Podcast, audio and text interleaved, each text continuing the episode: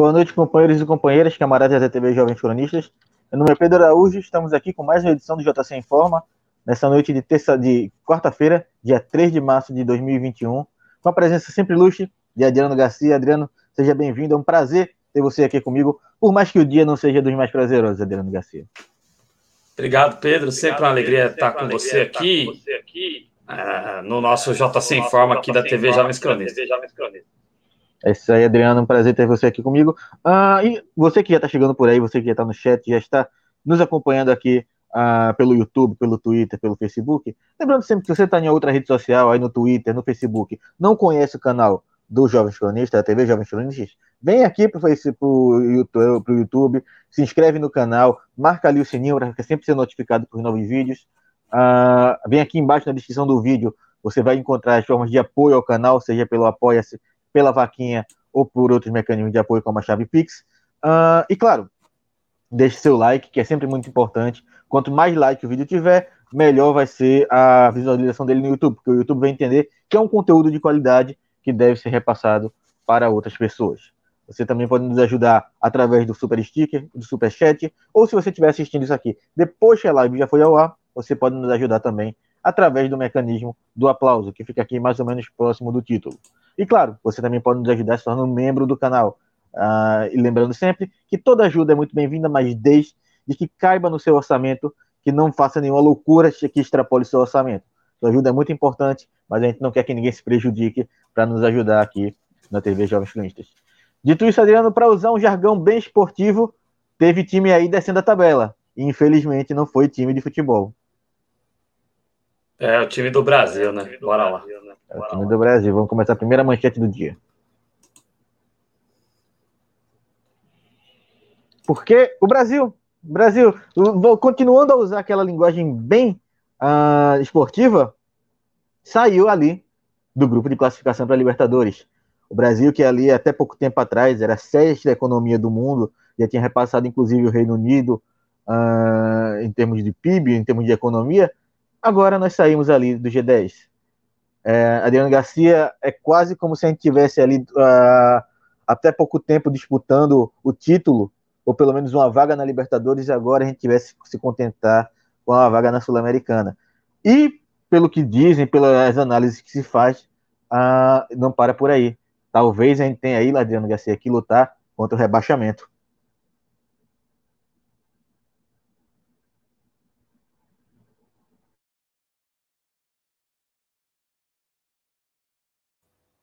Agora sim, estava com o microfone tá desligado. Então, uh, uh, o mais grave nisso, o Pedro, é que isso reflete não só a elite econômica, né? Porque uh, a gente sabe que conta muito o lucro de determinadas elites econômicas para esse tipo de número também. Mas se fosse só eles, ok, né? Que se danem eles, sinceramente, os acumuladores não, não vão passar fome por ter lucrado um pouquinho menos, né? Talvez, talvez não. Com certeza, o problema é que quando eles têm o mínimo de lucro a menos, eles demitem, eles demitem a trabalhadora, né? Mas o grave não é só isso, é que isso numa cadeia sempre é, é, na proporção. Por exemplo, a gente paga muito do que os acumuladores, né? E na questão econômica da mesma forma. Quando a nossa economia ela está sempre o mais afetado é o brasileiro na ponta, né? Então, isso significa preços exorbitantes do principalmente nos combustíveis que a gente tem debatido incessantemente aqui no canal, também é, nas contas de consumo básico. É, eu caí, voltei. É, água e tal. Então, é, é está cada vez mais difícil viver no Brasil e isso denota né, uma situação que foi muito, muito clara. O Bolsonaro, ele, ele nesses anos completamente desequilibrado, ele já disse no passado que o projeto dele era de, né?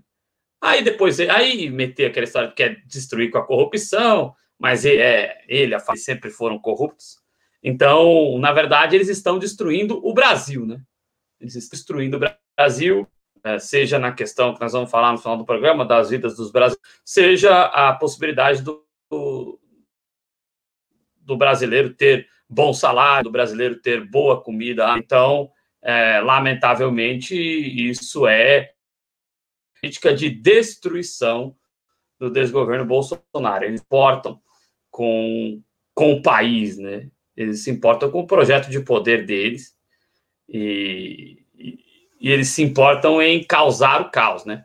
E é, essa queda nos indicadores econômicos é só um reflexo das políticas desastrosas aí no nosso campo econômico e do próprio governo, do próprio Bolsonaro em si como um todo. É, isso aí, a gente vê, já vê, vem havendo essa política, para não dizerem aí que é ah, por causa da pandemia que a economia está piorando, ah, a gente já vinha vindo o desgaste da economia antes da, da pandemia, antes de se fechar os comércios e tudo. Uh, a gente sabe que prova que a, o fechamento do comércio das atividades econômicas prejudicou o PIB também, mas não era um movimento que inicia apenas com a pandemia, né, Adriano? A gente já vinha acompanhando esse movimento. Que é a desculpa aqui, que ele quer dar, desse... né? É a desculpa que ele quer dar, né? Exatamente. É a desculpa que você vê, se você for ver é, as notícias hoje pelo Facebook, pelo Twitter, vai encontrar muito comentário sobre isso, aquele comentário debochado. Não, a economia a gente vê depois, fecha tudo, contar aquele tom de deboche, sabe? As pessoas realmente acham que foi apenas a pandemia, como se a economia já não estivesse ruim antes da pandemia começar. A economia já vinha um desastre, a economia já vinha desastrosa. A gente já tinha, apresentava quedas antes mesmo de a gente entrar no lockdown. Agora, obviamente, a gente não vai também tapar o sol com peneira de que o lockdown, que aquele lockdown fake que a gente vem fazendo aí durante esse ano, que o Brasil nunca fez lockdown de verdade, prejudicou a economia. Se nós tivéssemos de fato feito um lockdown sério, com o governo provendo a, a possibilidade do cidadão ficar dentro de casa, sem precisar sair para trabalhar, provendo uma renda para ele e provendo empréstimos para as empresas, principalmente as pequenas e médias empresas, poder, pequenas e microempresas poderem continuar é, existindo sem estarem abertas, a gente poderia ter passado ali um, dois, três meses, talvez dois meses ali em lockdown, e reabrimos gradualmente. A economia já poderia estar se recuperando. Mas em momento algum se fez isso. E o resultado é esse. O PIB do Brasil cai 4,1% em 2020. Fecha o ano em 7,4 trilhões de reais. Quando a gente pensa, Adriano, que há pouco tempo atrás a gente estava disputando aí com os grandes do mundo, a economia brasileira era uma das maiores do mundo, a gente tem queda livre. A gente tem queda livre. E a o que a gente enxerga para o horizonte do Brasil é um, é um cenário ainda pior. E como você bem disse, isso para o grande é, investidor, para o grande empresário, é uma perda pequena. Quem sentimos mais isso somos nós aqui embaixo. Porque as coisas vão continuar encarecendo a comida, o combustível, as contas de água, as contas de luz. Esse prejuízo maior é nosso, é do Brasil, é do povo brasileiro. E Bolsonaro, em momento algum, você não vê um rumo econômico uh, do governo Bolsonaro que não seja uh, dilapidar o Estado brasileiro. Tudo o que o Ministério da Economia tem feito nos últimos tempos é dilapidar é, o, a, a, o patrimônio brasileiro, as pessoas aqui no o, o patrimônio público do Brasil. Não existe nenhum ou outro plano econômico do Paulo Guedes que a gente possa dizer, Adriano, que ele vai estar tá tomando rumo da economia, vai gerar empregos. Não tudo o que está sendo feito, todas as propostas que são enviadas ao Congresso Nacional, ou todas as medidas tomadas pelo Ministério da Economia, até agora, nenhuma delas tem como fundo, de fato, a reverter a situação do desemprego e gerar renda para o brasileiro. Exato, né? Exatamente. E é, a gente vê é, essa situação com muita preocupação. Realmente, essa coisa de tapar o sol com a peneira, dizendo que foi a pandemia, é a estratégia deles, né? É a estratégia do caos sempre é, torcendo e sempre se regozijando com o pior, né? Então, uh, a impressão que, que passa é que enquanto tiver pandemia, eles vão ter a desculpa perfeita, né? Aliás, mais para frente, quando a gente for falar disso aí, tem até algumas coisas para falar nesse sentido, mas realmente uh, não é só culpa da pandemia, né? E aí, e, ah, fechar o comércio. Uh, veja, uh, Márcio Caraço, um abraço, mas eu vou me permitir, porque veja, se o Brasil, você foi brilhante no seu comentário. Se o Brasil tivesse feito um fechamento no começo responsável, o mundo inteiro está diminuindo uh, o número de incidência de casos, o número de vítimas fatais e drasticamente o número de internações nos hospitais, né? O Brasil ele está na contramão do mundo. Por quê? Porque não houve, não houve nenhum estímulo real de medidas de, de, de, de preservação da vida nesse momento de pandemia. Não houve. Eu saio na rua de máscara, as pessoas ficam me olhando esquisito, como se o sociopata fosse eu, de estar de máscara. Olha o esquisito ali com a máscara, sai de perto que é doente. Não, cara, doente estão ficando vocês. E estão deixando as pessoas vulneráveis doentes. E o pior, não é que é só deixando as pessoas vulneráveis doentes.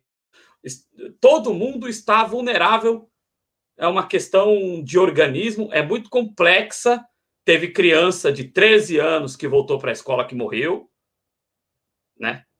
Então, sabe, é, é, não é. Os, os, idosos são mais vulneráveis? São, mas não, é, não são somente os idosos vulneráveis. Né? Então, é, não houve responsabilidade nenhuma no Brasil. A, a, nossa economia já poderia estar se recuperando, como as outras. Se recuperando naquela, né? Porque o Bolsonaro é o presidente mas nós já poderíamos estar iniciando ali uma pequena recuperação dentro do que é possível com um, um, um ser é, repugnante na presidência da República, mas não, né? Fica essa besteira. Agora vão fingir que vão restringir, também não vão restringir nada, e nós vamos ter números terríveis de vidas perdidas. Se fossem só números, né? Ah, eu perdi não sei quanto na minha conta, é, que não tem nada, por sinal. Trabalho para recuperar trabalho para recuperar. Agora, é, é, mas quem é, é, o, o, troço outro dia falou, né? É, vocês estão acabando com tudo porque vocês não estão deixando as pessoas trabalhar. Pô, é, eu acredito que. Deixa eu ver. Eu acredito que 259.271 pessoas, no mínimo, devem ser mais, devem ser mais, porque a subnotificação e a demora para confirmação dos casos de mortes, eu acredito que essas quase 260 pessoas, uh, ou mais de 200, estar trabalhando, gostariam de estar vivendo uh, em família, gostariam de estar praticando a sua atividade física, enfim. Né? Então, é, é, existe muito sério nessa questão de economia, porque eu volto a dizer, já está ficando chato, já virou uma espécie de, de mães no mundo inteiro, inclusive em países com a economia menos desenvolvida, que houveram instrumentos eh, econômicos para garantia da manutenção dos empregos e para a, o congelamento das contas básicas e dos preços. Brasil, que eh, não tem nenhum apreço pela vida do Estado, tem de servir, não para se alimentar de si mesmo, mas tem que servir para servir. Desculpe a redundância, mas é para servir a população e não para se alimentar de si mesmo, como existe no Brasil. Ah, claro que houveram praias lotadas, ah, um erro não justifica o outro. Ah, infelizmente, existe um negócio na psicologia chamado projeção de sucesso. Por que, que o Dória tem êxito na política e é governador de São Paulo? pessoas olham Dória e veem ele como a pessoa bem-sucedida. Né? Eu me miro, eu não, sai para lá. Mas uh, uh, o cidadão médio, eu estou usando uma linguagem aqui que eu odeio, que inclusive se vê nos canais de direita, mas eu sou obrigado a usar esse tipo de linguagem. O cidadão médio, ele olha alguém que supostamente é bem-sucedido. Ele vai lá e é, se mira neste alguém e vota neste alguém. É, a gente tem inúmeros exemplos disso. Né? O PSDB, historicamente, usou muito bem essa imagem. Né? O Geraldo Alckmin lá, arregaçando a manga e tal. É, é, é o marketing do Tucanato soube usar muito bem isso. Então, é, é, e aí o que, que acontece? Existe também a projeção que ele que é o presidente da República, e este presidente estimulou as pessoas a fazerem o que quiser. Por outro lado, o Pedro sempre fala aqui, né? É, da, é, não adianta acabar mesmo, eu vou sair em nome da minha saúde mental, eu vou me divertir, eu preciso é, é, né, ir para o furdunço, para bagunça. essas pessoas estão erradas. Essas pessoas estão erradas, mas cabe quando o, o coletivo colapsa, porque nós estamos vivendo um colapso ético, um colapso de vidas perdidas, mas estamos vivendo que eu saio na rua e eu sou chamado de esquisito por estar utilizando máscara, nós estamos vivendo um colapso. Eu odeio usar a palavra moral, então eu vou usar a palavra ético. Estamos vivendo um colapso ético, um colapso cognitivo na sociedade brasileira. Porque se eu sou tido como esquisito porque eu estou usando máscara, então nós estamos vivendo um colapso cognitivo na sociedade. Então, quando existe esse tipo de colapso, cabe ao Estado, então, fazer a regulação da sociedade. Por que maneira é feita essa, essa regulação? Da maneira que foi feito, por exemplo, em toda a Europa e como é feito na Argentina. É lockdown, só vai estar, só estará na rua quem tem um motivo claro para estar na rua, mas, por outro lado, é, é, as empresas e os trabalhadores terão medidas econômicas compensatórias para não continuar lucrando, ninguém vai continuar lucrando, mas para minimizar as perdas nesse período. Então, uh, me desculpe aí ao Márcio, mas um erro justi não justifica o outro. Não é porque é, tem praia e balada que, ah, vamos deixar tudo aberto mesmo. Não, eu acho que é, a gente precisa pensar outro tipo de medidas é, que coloquem o Brasil efetivamente dentro de uma normalidade que existe um comando que pensa nas pessoas no Brasil.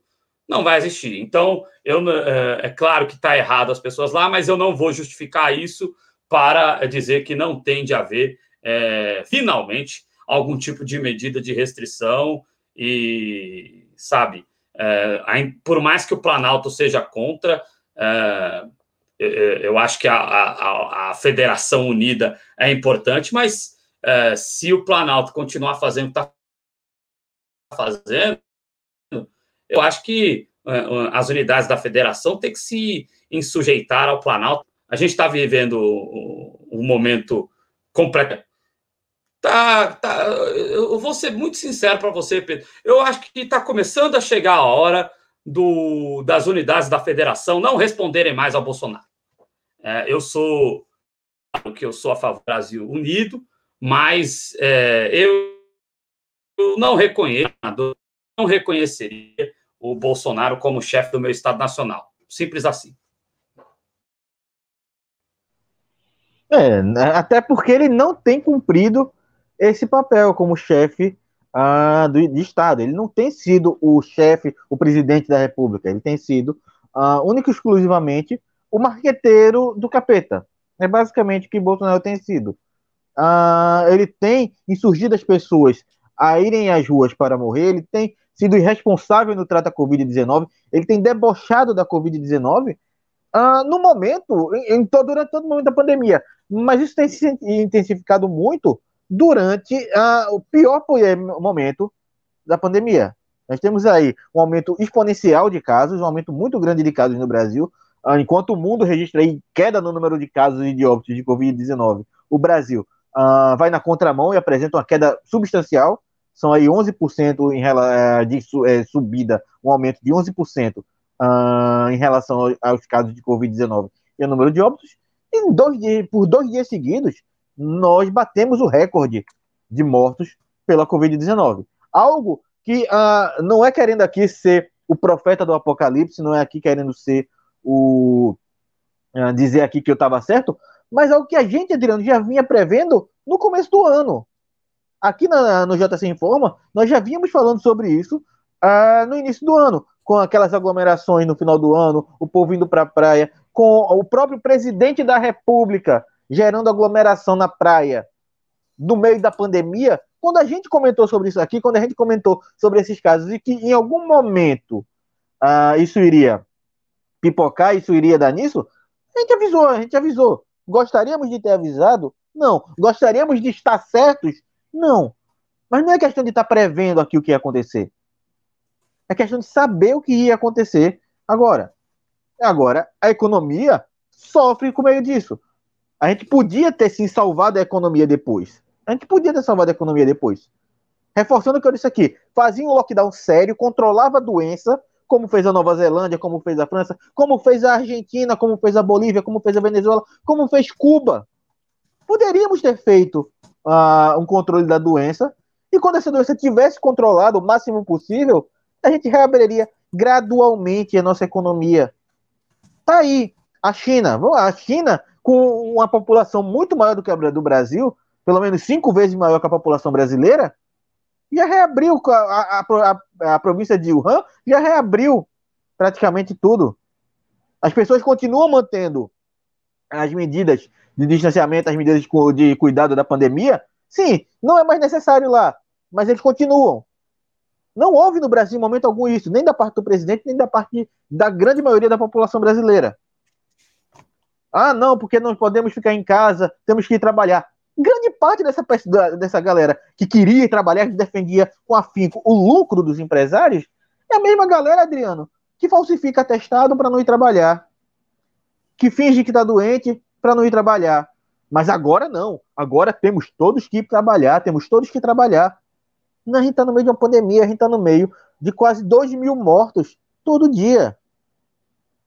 Chegamos a esse ponto, chegamos a esse ponto. Não salvamos nem a economia e nem o nosso povo. Porque vamos ser bem sinceros, já está tudo reaberto há pelo menos uns quatro meses. Nada mais. Não existe mais pandemia no Brasil. Não existe mais pandemia no Brasil.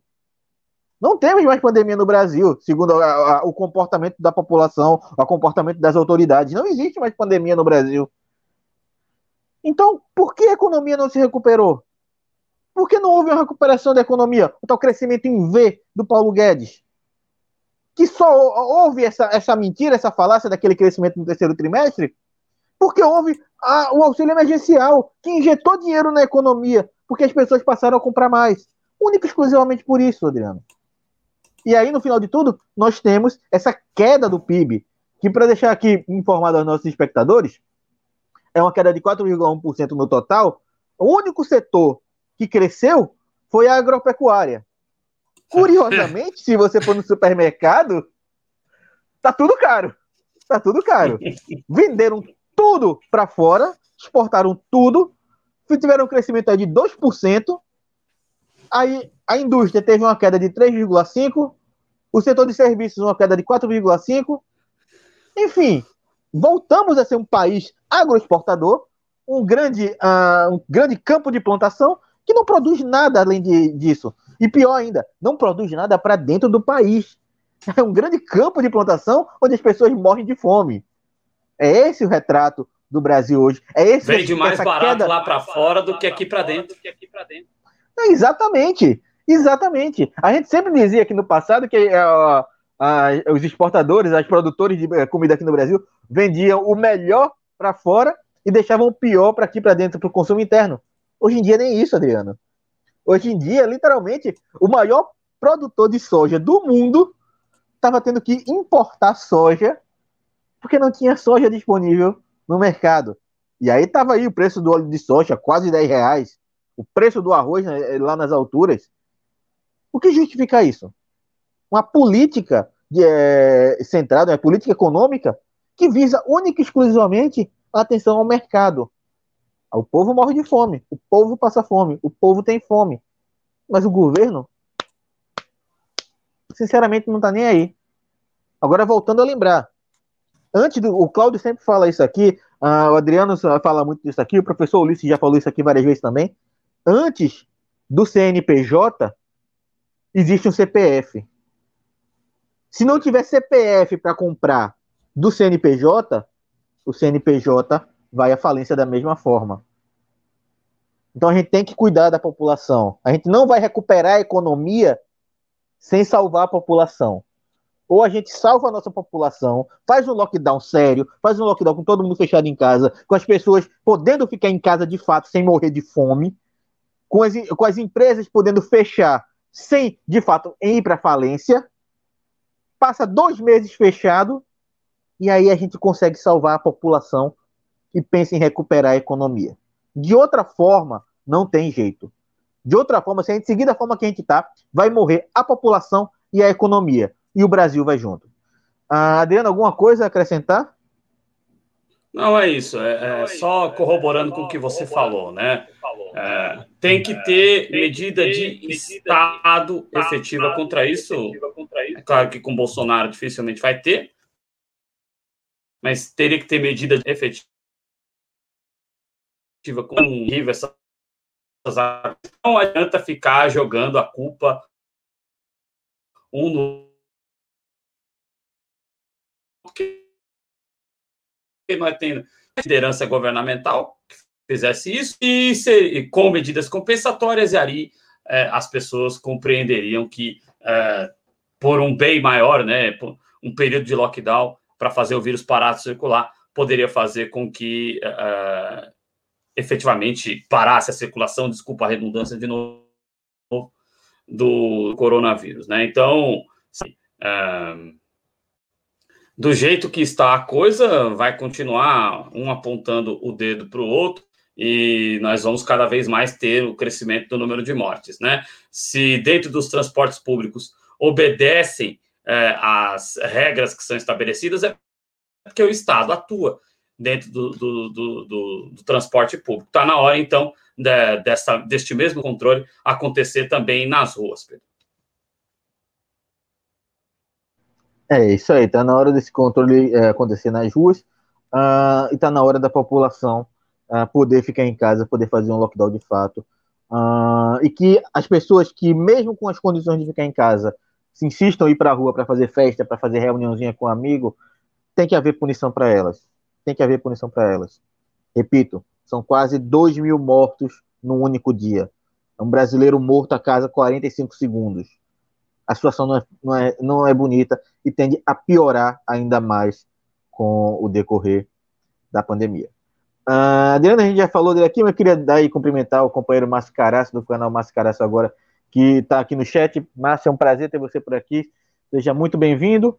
Uh, e seguimos em frente com a próxima manchete, porque a gente fala muito da Petrobras aqui, a gente tem falado muito da Petrobras nos últimos tempos é um alvo claro do Paulo Guedes uh, aqui nesse no projeto de privatização dele. E a gente já vinha acompanhando aqui o presidente Bolsonaro intervém na Petrobras, faz a mudança ali na cabeça da Petrobras, na presidência da Petrobras, sai o economista Roberto Castelo Branco, entra o general Silvio Luna, mais um militar assumindo um cargo importante no governo Bolsonaro. E já havia tido essa ameaça do, de alguns diretores alguns membros do conselho da Petrobras uh, saírem, uh, existia uma ameaça de uma saída em bloco e todos os uh, membros do conselho saírem junto com o Roberto Castelo Branco. Hoje, alguns membros do conselho deixam cargos na Petrobras após troca no comando da estatal. Claro que a gente tem que, a gente, quando a gente analisa essa notícia, Adriano, fica muito claro. A gente sabe que a mudança aí do Roberto Castelo Branco para o general Silvio Luna não vai ser substancial. É apenas uh, uma mudança quase que pragmática ali do Bolsonaro para colocar mais um militar. Mas no final das contas, o mais importante da Petrobras, que é aquele o preço do barril de petróleo vinculado ao mercado exterior, mercado é, internacional, não vai se alterar. Não vai se alterar.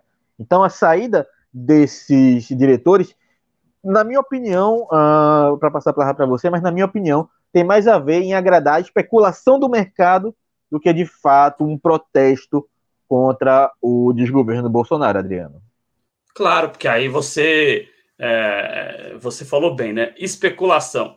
E aí qualquer é, notícia que possa vir a ser tida como negativa, né, faz com que a ação fique ainda mais barata, favorecendo aí é, esse mercado escuso aí que envolve a, o, o resto do que sobrou, né? A carcaça, o esqueleto da estatal brasileira, né? Então, sabe, isso é uma manobra muito bem calculada Uh, e, e, o que eu tenho a acrescentar em relação a essa notícia, Pedro, é que é impressionante como a mídia corporativa ela faz um esforço para tentar fazer a gente trouxa nesses assuntos econômicos, né? Desculpa esse termo pesado, mas sabe, é, eles reclamam do preço da gasolina, mas eles são totalmente contra o Brasil sair da política internacional de preços, né? É, sabe, é uma contradição que ninguém chega neles e fala, cara, vocês estão malucos, vocês estão se contradizendo, entendeu? Por quê? O Brasil é um país produtor de petróleo. É, é, o Brasil não pode ser refém. Ah, mas se nós não seguirmos a política internacional, a Shell, a, a Shell, quem, quem, mais além da Shell tem, né? É, acho que já, eu acho que o grupo que tem internacional é a Shell. Petronas não está aqui. É, uh, acho que a Boxster é internacional também, mas aqui, aqui no Brasil é irrelevante, insignificante. Eu acho que é, é Shell, basicamente é a Shell que tem de, de empresa petrolífera internacional aqui, Petronas não está. Então, assim, eu vou ter que me sujeitar a seguir uma política de preço internacional para que haja uma concorrência com o mercado internacional dentro do Brasil. Cara, vê se, se em, em outros países, uh, vê se no, no, na União Europeia, é, ali no, nos países da ex-Yugoslávia, na Rússia, vê se alguém vai se meter com a Gazprom lá, entendeu? Uh, vê se alguém vai se meter na Venezuela com a PDVSA, ainda que tenha várias dificuldades financeiras, vê se alguém na Argentina vai se meter com a YPF, sabe? Então, uh, assim, se for isso, se fosse isso a questão, e eu, eu não sei até que ponto também um governo de esquerda agiria dessa forma, estou sendo bem sincero para vocês, né? Porque é, no, eu tenho muitos elogios a fazer ao Partido dos Trabalhadores, mas quando eu tenho crítica, eu tenho crítica também a fazer. É, apesar que a, a, a, começaram a derrubar a Dilma Rousseff justamente quando ela não seguiu a política internacional de preços, né? Vou fazer uma justiça aqui, então. Mas sabe, é, é se a chantagem chegasse nesse nível, Pedro, se a chantagem chegasse nesse nível, olha, se vocês não aderirem à política internacional de preço, eu, Shell, vou sair do Brasil. Vaja com Deus. Né? Hasta la vista, né? Eu não sei falar goodbye, né? Eu não, eu não sei de que país que a Shell é, mas assim, é, é, eu falaria vai Deus na própria língua da, da, da Shell, sabe? Que se dane. Uh, nós tínhamos, já não temos mais. Poderíamos recuperar com um projeto muito forte, mas nós tínhamos a autonomia total da nossa produção de combustível. E a gente está, a gente, a gente como país, né, acabou entregando isso para o capital internacional, hoje, onde em dia uh, a gente depende até de, de, de, de meios, né, de de aditivos internacionais para a produção do nosso combustível, porque houve esse tipo de entrega, foi entregado, né? É, nós temos refinarias que são originalmente da Petrobras que foram entregues para esta empresa que eu citei, por exemplo, né? Então, sabe, é, é muito triste ver o que está acontecendo, né? Não só com a Petrobras, outras empresas que são patrimônio da sociedade brasileira estão sendo entregues. E, como eu disse outro dia aqui no programa, né, é, num ponto que é, está será irreversível, né? Até porque, por mais luta que a bancada de esquerda tenha no Congresso Nacional, ela é minoria e não consegue barrar nada, né? Não, não consegue barrar absolutamente nada que seja efetivamente por ação dela de barrar. Então, uh, momentos sombrios aí, e né, uh, o Cláudio repercutiu isso muito bem ontem aqui, né? Sai e você junto com ele, né? Você na condução, uh, uh, ele ele faz essa chicane, né? Que é uma chicane, né? Para usar a linguagem até do automobilismo. Ele faz essa chicane que é dizer que está tirando o imposto, mas continuam os aumentos, né? Porque quem tem efetivamente o, o controle do é a empresa, é a Petrobras. E a Petrobras não teria necessidade nenhuma de seguir uma política estrangeira, não vou chamar de política internacional, uma política estrangeira de preços, uma política de preços que não corresponde àqueles países que usem o próprio petróleo. Porque uma coisa é importar petróleo, quem importa petróleo efetivamente tem um custo maior. Agora, quem produz os seus derivados não precisa pagar preço estrangeiro, nacional, gosta de falar, nenhum. Né? É fazer o preço é, justo para o seu mercado interno. Lamentavelmente, o Brasil de hoje é um Brasil absolutamente refém desses interesses do, dos ultracapitalistas, dos, dos acumuladores do capital internacional, Pedro. É, e é triste, a, gente, a sua fala foi brilhante, Adriano, uh, porque ele reverbera uma coisa que ficou muito clara, fica muito clara para quem analisa ali minimamente a situação. Uh, essa história de abrir concorrência, de estimular a concorrência no, no país, tendo uma empresa do tamanho da Petrobras aqui para fornecer petróleo, para fornecer gasolina, a gente tinha a Transpetro, a gente tinha outras empresas vinculadas à Petrobras que acabaram sendo vendidas para o mercado internacional ou fechadas, ou tiveram suas operações encerradas, mas nós tínhamos uma empresa que conseguia, ela por ela mesma, é, é, explorar o petróleo, você quando ele refinar o petróleo, transportar e revender. Para que eu vou ter, uh, estimular a concorrência de empresas de fora aqui dentro? Hoje é a gente não refina mais o, o nosso próprio petróleo sem é, é, essas sem aditivos internacionais. Né? A gente não refina mais, não refina mais, basicamente falando, basicamente, o nosso próprio petróleo. Nosso próprio petróleo.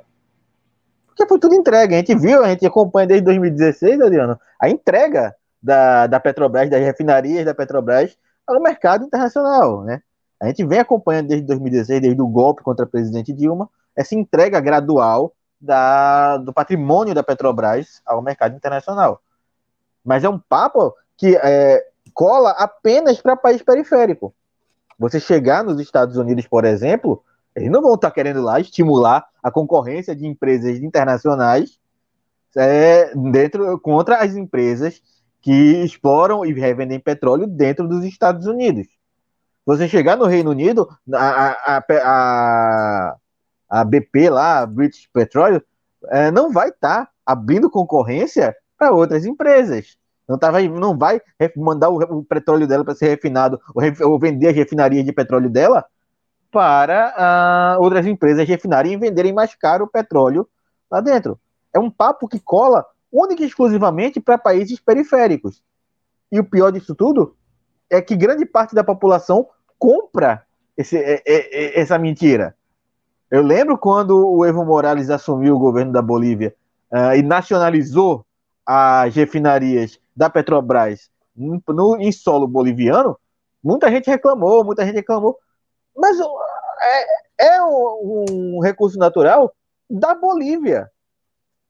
É justo que a Bolívia explore ele. É justo que a Bolívia explore ele. Da mesma forma que o recurso natural é brasileiro. É justo que o Brasil explore ele e que o Brasil fique com o, já, o lucro gerado através dessa exploração.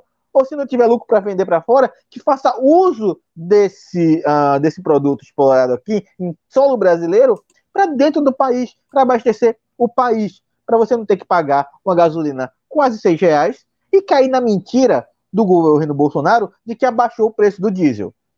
O Cláudio estava falando aqui muito bem ontem, o valor do PIS/COFINS e PASEP em cima do, do, do diesel e do gás de cozinha. Relembrando que gasolina não entra na retribuição do imposto, é só diesel e gás de cozinha, é irrisório. É 3% no gás de cozinha e 8% no diesel.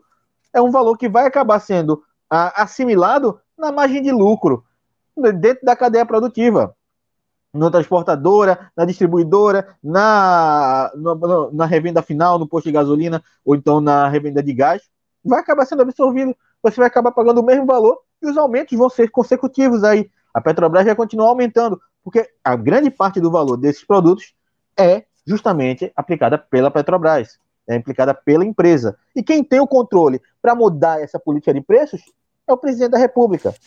Não adianta a gente estar tá aqui, Adriano, pedindo para que governador A, governador B baixe o ICMS. Não adianta. Grande parte, a maior parte do valor dos produtos é da Petrobras. E só quem tem o poder de mudar isso é a presidência da República. E aí a gente falou no começo sobre especulação, sobre a, a queda do, dos valores da empresa. Ah, recentemente a gente teve aí a, um verdadeiro escândalo. Houve denúncias de que pessoas tinham informações privilegiadas ah, sobre as ações da Petrobras e lucraram, tiveram lucros aí milionários sobre a, as ações da, é, da, da empresa. As ações da empresa. São basicamente uh, uma pessoa, um investidor, lucrou 18 milhões de reais com negócios envolvendo papéis durante o episódio da intervenção do presidente Bolsonaro. Há quem diga que pessoas saíram direto da reunião que tiveram com o Bolsonaro para comprar as ações. Fica claro, a gente já vinha falando isso aqui há muito tempo, né, Adriano? Mas fica mais claro ainda de que todo aquele teatro que foi feito ali entre Bolsonaro e imprensa teve justamente a única uh, o único objetivo de agradar os especuladores e gerar esse tipo de, de situação, Adriano. Exato, liquidar com a empresa. Né? Estão liquidando com o patrimônio nacional. Isso, isso acredito que nem legal seja. Nem né? legal seja. Então é, é mais então, um. É, é, mais um. É mais um aí do, do Bolsonaro, né? Esse favorecimento ilícito é, deve estar levando uma por fora inclusive, né? E sabe, nada acontece, nada é crime. Nada do que o Bolsonaro, nenhum dos crimes do Bolsonaro é dado como como crime, né? E a gente vai ficando cada vez mais refém e vendo os prejuízos seja no caso da Petrobras, das outras estatais, seja na questão do campo social, seja em termos de vida, esse, de vidas, né? Esse não vai ser recuperado, não tem como recuperar, né? Então, uh, nada, uh, tudo que é feito hoje no Brasil passa impune, né? Passa impune.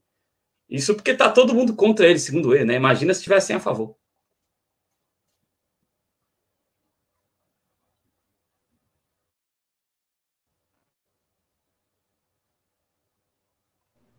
Sei se o. Opa, tinha dado uma quedinha Agora aqui no, no, sinal. Tinha dado uma quedinha aqui no sinal, mas é exatamente isso. Eu concordo completamente com, com o que o Adriano falou. Uh, e reforço, assim, uh, nós temos aí uma dilapidação do nosso patrimônio da empresa, a maior empresa da América Latina. A Petrobras já chegou a ser a maior empresa da América Latina. E está sendo usada hoje como um banco para especulador lucrar única e exclusivamente. E aquele teatro todo que a Globo, Bolsonaro fizeram ali, não, Bolsonaro agora é intervencionista, vai intervir na Petrobras, vai intervir no valor do preço, não sei o quê. Uh, a gente deixou aí muito claro agora, nessas revelações, uh, que a Comissão de Valores Imobiliários avalia abrir um processo para investigar operações atípicas com papéis da Petrobras, a Petro 3 e a Petro 4. Nas últimas semanas, quando eclodiu a crise entre o presidente Jair Bolsonaro e a administração da companhia. Ah, não foi algo assim é, espontâneo que o Bolsonaro decidiu do nada, agora eu vou intervir. Não. Ficou claro que tinha o objetivo é, de ah, beneficiar uma pequena parcela de, de, investidores, uma pequena parcela de especuladores que estão ali justamente esperando esse momento para comprar ações é, baratas, para derrubar o preço da empresa, para logo depois na subida poder vender os papéis mais caros. E agora ah, quem paga o preço é a Petrobras, é uma empresa que vai sendo desvalorizada, que já vem perdendo seu valor de mercado, seu, sua importância nacional. E como o Adriano sempre diz aqui, é uma empresa que vai sendo lentamente vendida, aos poucos ela vai sendo vendida. Até que algum ponto a gente vai chegar aqui uh, comentando sobre a Petrobras e vai se dar conta de que ela não é mais nacional, que ela hoje é uma empresa uh, privada vendida ao capital internacional e não uma empresa como ela deve ser no setor chave, no setor importante da economia brasileira, não é mais uma empresa uh, nacional. Adriano Garcia, alguma coisa a acrescentar? É isso, Pedro. Sigamos em é frente. Sigamos em frente, antes de a gente passar para a próxima manchete. Queria só cumprimentar aqui o companheiro Fernando Gregório da Silva, que veio chegando por aqui. Fernando, é um prazer ter você por aqui. Assim como o Lucas Ramos, que também chegou por aqui. Deu seu boa noite. Boa noite, Lucas. Também é um prazer ter você por aqui. Lembrando você que está nos assistindo aí, se não deixou seu like, deixa logo seu like aqui embaixo, larga aqui o like, compartilha esse vídeo nas suas redes sociais. Ajude a gente aí a aumentar o alcance da TV Jovens Cronistas nas redes sociais. Ah, você vai encontrar aqui também embaixo na descrição as formas de apoio ao canal, seja através da vaquinha do Apoia-se e também o link para nossas redes sociais. Siga a gente no Instagram, no Twitter, é, curta a nossa página no Facebook. E você que está assistindo aí quiser nos ajudar, pode nos ajudar através de um super chat, através de um super sticker. Se você estiver nos assistindo depois que essa live já foi ao ar, você ainda pode nos ajudar através do mecanismo do aplauso. E claro, sempre você pode nos ajudar também se tornando membro do canal, aqui do canal Jovens Cronistas. Lembrando, sempre dentro da sua realidade financeira, nunca faça nenhum tipo de loucura para nos ajudar. Por mais que sua ajuda financeira seja muito importante aqui para o canal Jovens Cronistas, para a TV Jovens Cronistas, nós ainda prezamos pela sua, pela sua saúde financeira, ainda mais no momento do país em que as coisas não estão indo tão bem assim. Ah, Adriano, seguimos em frente para a próxima manchete? Bora lá. Bora lá. Porque a São Paulo vai entrar na fase vermelha. O estado de São Paulo, como todo, vai entrar na fase vermelha a partir do meia-noite de sábado. Dória endurece medidas para tentar evitar colapso na rede de saúde.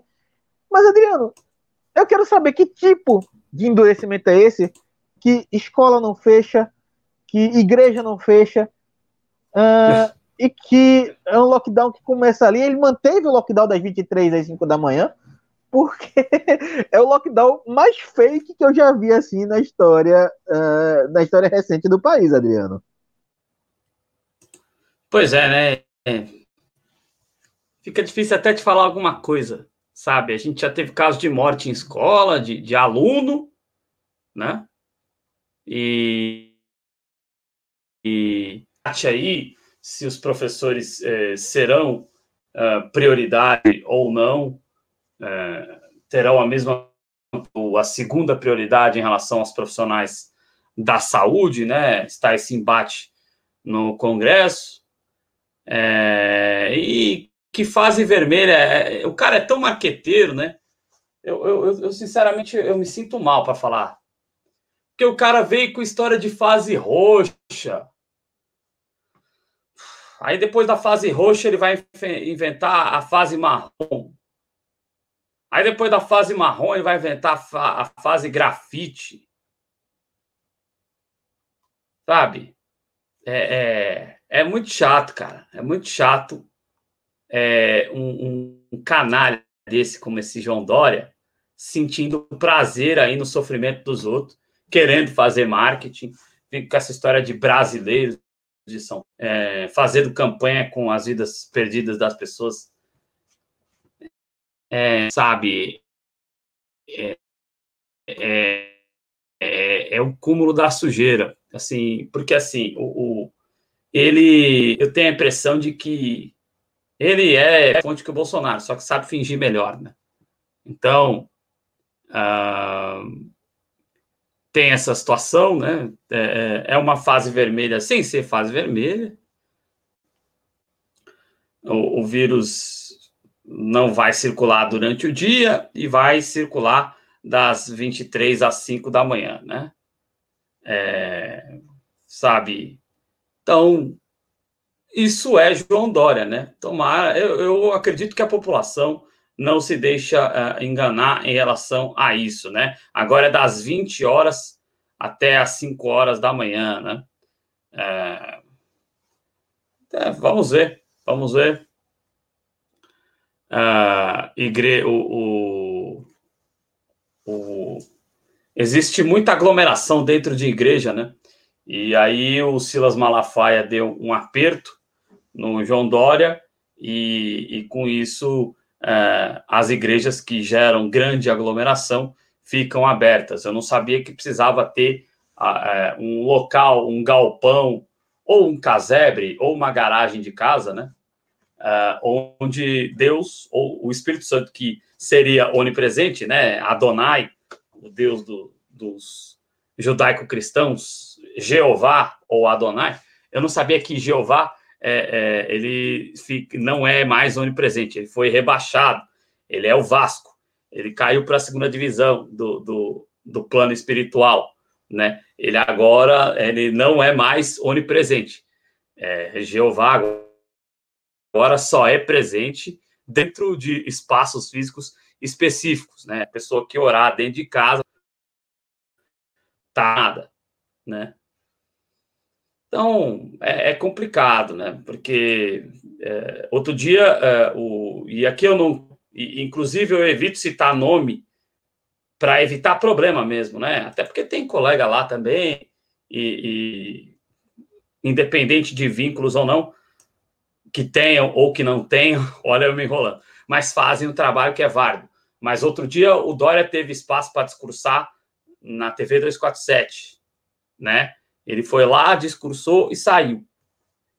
Uh, eu acho triste no momento em que o João Dória faz uma palhaçada dessa, descredibilizando, porque quando você deixa templo religioso lotado, aberto, quando você acha que a pandemia só circula da que a cepa do coronavírus só circula das 20 às 5 da manhã. Quando você tem essas medidas imbecis e fazendo marketing diariamente com aquelas entrevistas coletivas cafonas, patéticas, né? Quando você tem esse tipo de medida, o, o espectador olha para aquilo, ah, tá vendo como é mentira mesmo, como não existe coronavírus, como estão inventando? sabe? É, é, a pessoa fala, cara, vai fechar da noite assim, cara, é uma palhaçada, né? Palhaçada. Descredibiliza o combate ao coronavírus, né? Dá munição para aqueles que compram o discurso do Bolsonaro. Mesmo que diga, eu sou contra o Bolsonaro, é um genocida. O, o Bolsonaro, eu sou Bolsonaro, mas o Bolsonaro é um genocida, sabe? É, sabe, descredibiliza. E o triste é que o Dória, ele, por ser um cara que fala bem, né, e por ser uma liderança, vamos assim dizer, ou se colocar como uma liderança, ele fica parecendo que ele é do mesmo time dos outros governadores que estão tentando salvar sua população, né? Então, é, é só um, um nojo do senhor João Agripino Dória Júnior. Né? Não, não tem muito, ainda que eu tenha falado demais, mas não tem muito o que falar deste ser repugnante. Pois é, Adriana, a gente vê, a gente tem que conviver com esse tipo de, de cinismo. Uh, e o coronavírus está aparecendo uh, no final de semana antes de entrar a pandemia. Era só das 11 horas da noite até 5 da manhã. Porque parece que ele gosta, ele é um vírus boêmio, ele gosta da noite. É o, o coronavírus é o seguinte: é, provável, o, o, coronavírus provavelmente é o seguinte: ou ele é porteiro de condomínio, né? Aqueles porteiros de madrugada, aí ele fez o cabelo meio supla, né? Espetou o cabelo ali e, e, e infecta as pessoas. Ou, ou o coronavírus é porteiro de condomínio, ou então o, o coronavírus é, gosta de uma boate azul, né? Gosta da, lá em Porto Alegre. É, apesar que o, o Santos jamais iria na Gruta Azul, né? Por motivos outros. O arroba do Ulisses Santos no Twitter, prof, underline, colorado. Então ele jamais entraria na Azul, né? Mas ou ele, ou o coronavírus é porteiro, ou o coronavírus gosta é, de espaços de, de, de, de diversão é, noturna, né? porque não é possível. É, esses caras descredibilizam o combate, eles contribuem para o perecimento da população brasileira praticamente tanto do Bolsonaro. Por isso que, assim, tem o Pulsa, eu gostaria de encontrar o Bolsonaro na minha frente nunca, mas eu não, não, não falar, ah, é para bater só no Bolsonaro. Não. Tem que bater em quem tiver que apanhar. E esses caras também merecem, esses caras com Dória, merecem apanhar muito, né? É... Talvez, talvez, só para encerrar minha fala, Pedro, talvez o Zema, que é, que é puxa é, do Bolsonaro, assumido, né, que foi o governador que não assinou uh, o manifesto dos talvez ou menos indigno de respeito, ele não é digno de respeito de forma nenhuma, mas ele é menos indigno da nossa consideração do que fingidos como é o senhor João Agripino Dória Júnior. Não, com certeza, Adriano, com certeza. Uh, e eu vejo em muitos governadores, eu vejo até aqui em Pernambuco, sabe? Uh, o governo também fechou os serviços não essenciais das 20 às 5 da manhã. O ônibus continua lotado, só vai estar lotado num horário diferente. O ônibus já continua lotado às 20 horas, quando os trabalhadores estiverem voltando para casa. Não existe um reforço nas linhas de ônibus, mas principalmente não existe um esforço para manter o trabalhador em casa, que é o que a gente vive falando aqui. O trabalhador não tem que ficar em casa apenas porque ah, ah, pela consciência dele. Seria ótimo, mas o trabalhador precisa ter uma renda, alguma coisa que, ah, que ajude ele a ficar em casa sem que ele morra de fome.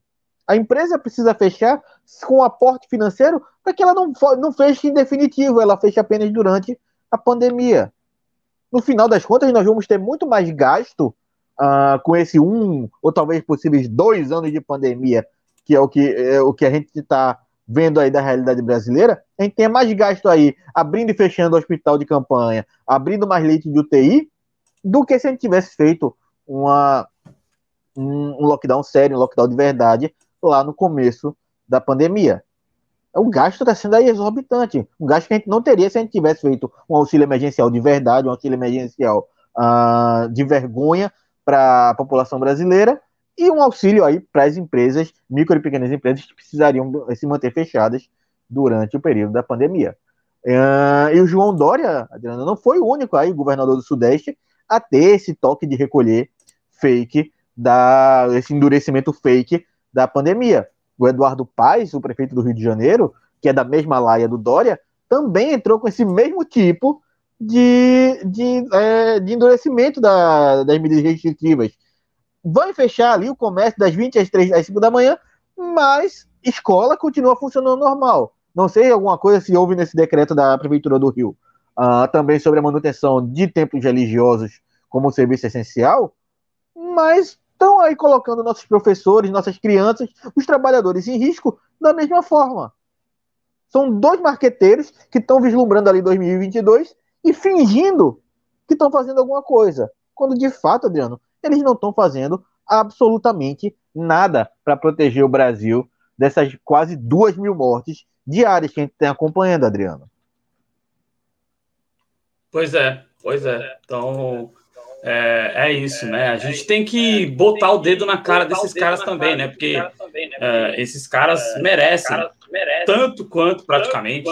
Ninguém merece tanto quanto o Bolsonaro, mas merecem praticamente tanto quanto o Bolsonaro ser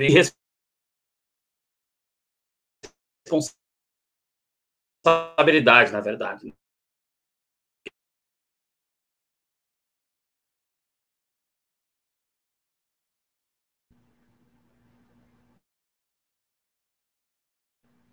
Hum, Adriano deu uma queda. Opa, mas... tô, tô, aqui, tô aqui, tô aqui, tô aqui. Opa, voltou? Não, então eu não sei que parte eu parei, mas que eles têm que ser responsabilizados, eles têm. Basicamente é isso. Não, eles têm que ser responsabilizados sim, por mais que eles tenham esse fingimento de que Pedro, eles estão fazendo alguma coisa. Vai lá, Pedro. Eu ouvi você falando quando ele disse que eles tinham que ser responsabilizados. Depois disso, isso, deu uma, uma quebrinha. Exato. É isso, é isso. Pronto. É isso, é isso. Eles têm realmente que ser responsabilizados, por mais que eles tenham esse fingimento de que fizeram alguma coisa, de que atuaram, de fato eles não atuaram, de, de fato não atuaram. Seja ah, o prefeito do Rio de Janeiro, Eduardo Paes, seja o governador ah, João Dória Júnior em São Paulo, tem feito absolutamente nada. Eles têm jogado a população para o matador, tem transformado os ônibus de São Paulo, tem transformado os ônibus do Rio de Janeiro em grandes matadores, lotando eles de, de pessoas, de trabalhadores brasileiros, que no final das contas, Adriano, estão sendo ali arriscando suas vidas para conseguir seu sustento. Porque no Brasil a gente tem duas escolhas: ou a gente morre de fome, ou a gente morre de Covid-19. Ah, Adriano, alguma coisa a acrescentar sobre esse, uh, esse lockdown fake aí, que praticamente diz que o trabalhador pode morrer trabalhando, mas não pode morrer se divertindo? É isso, Pedro. Você é fechou brilhantemente. É isso aí, Adriano. Então, passa aí para a próxima manchete, porque é uma síntese aí, talvez, do que a gente tenha falando agora uh, desde o início. O brasileiro médio, a, a renda média do brasileiro, ela chega aí ao pior patamar, de, é, é, regride aí o valor de 2009, mas numa situação completamente diferente, numa situação muito pior. Uh, vai demorar muito, a gente sabe, a gente vem acompanhando, para quem acompanha, para quem vai no mercado, ou para quem simplesmente acompanha a vida do brasileiro, o preço das coisas, como está, o valor do salário mínimo, o valor do real como uma moeda uh, em si, e o valor das coisas, da, do alimento, do gasolina, do transporte, de tudo, como vem crescendo, vai demorar muito para que volte o valor uh, ao menos registrado em 2014, que foi ali o final do primeiro mandato da ex-presidente Dilma e o início do golpe que culminou em 2016. Adriano, é uma coisa que a gente já vem debatendo aqui, a gente veio debatendo, uh, acredito que você e o Claudio já vem debatendo isso desde 2018, uh, a gente debateu ano passado, a gente continua debatendo. A vida do brasileiro regrediu muito. A vida do brasileiro, ao começo do golpe até agora, regrediu muito regrediu bastante. A gente pode acompanhar, uh, acredito que a maior parte do nosso público é de trabalhadores, são pessoas que precisam trabalhar, são pessoas que precisam trabalhar para se manter, para ter alguma renda, uh, ou que estão no momento desempregados. Mas é, basta ir no supermercado, basta ver, olhar para as ruas para a gente ver o quanto a vida do brasileiro regrediu. Uh, a gente ter hoje que a, a, nossa renda, a renda média do brasileiro regrediu ao nível de 2009, ou seja, nós regredimos aí uh, quase 12 anos da nossa da evolução da renda brasileira, uh, é tudo isso um fruto uh, do golpe. O golpe ele está consolidado a partir do momento em que ele atinge o objetivo de empobrecer novamente a população brasileira. E aí, por mais que a gente tenha aí aumentos de salário mínimo, que hoje em dia são irrisórios, uh, é um salário que não compra o que a gente comprava há 5, 6 anos atrás com menos salário do que hoje a gente recebe, Adriano.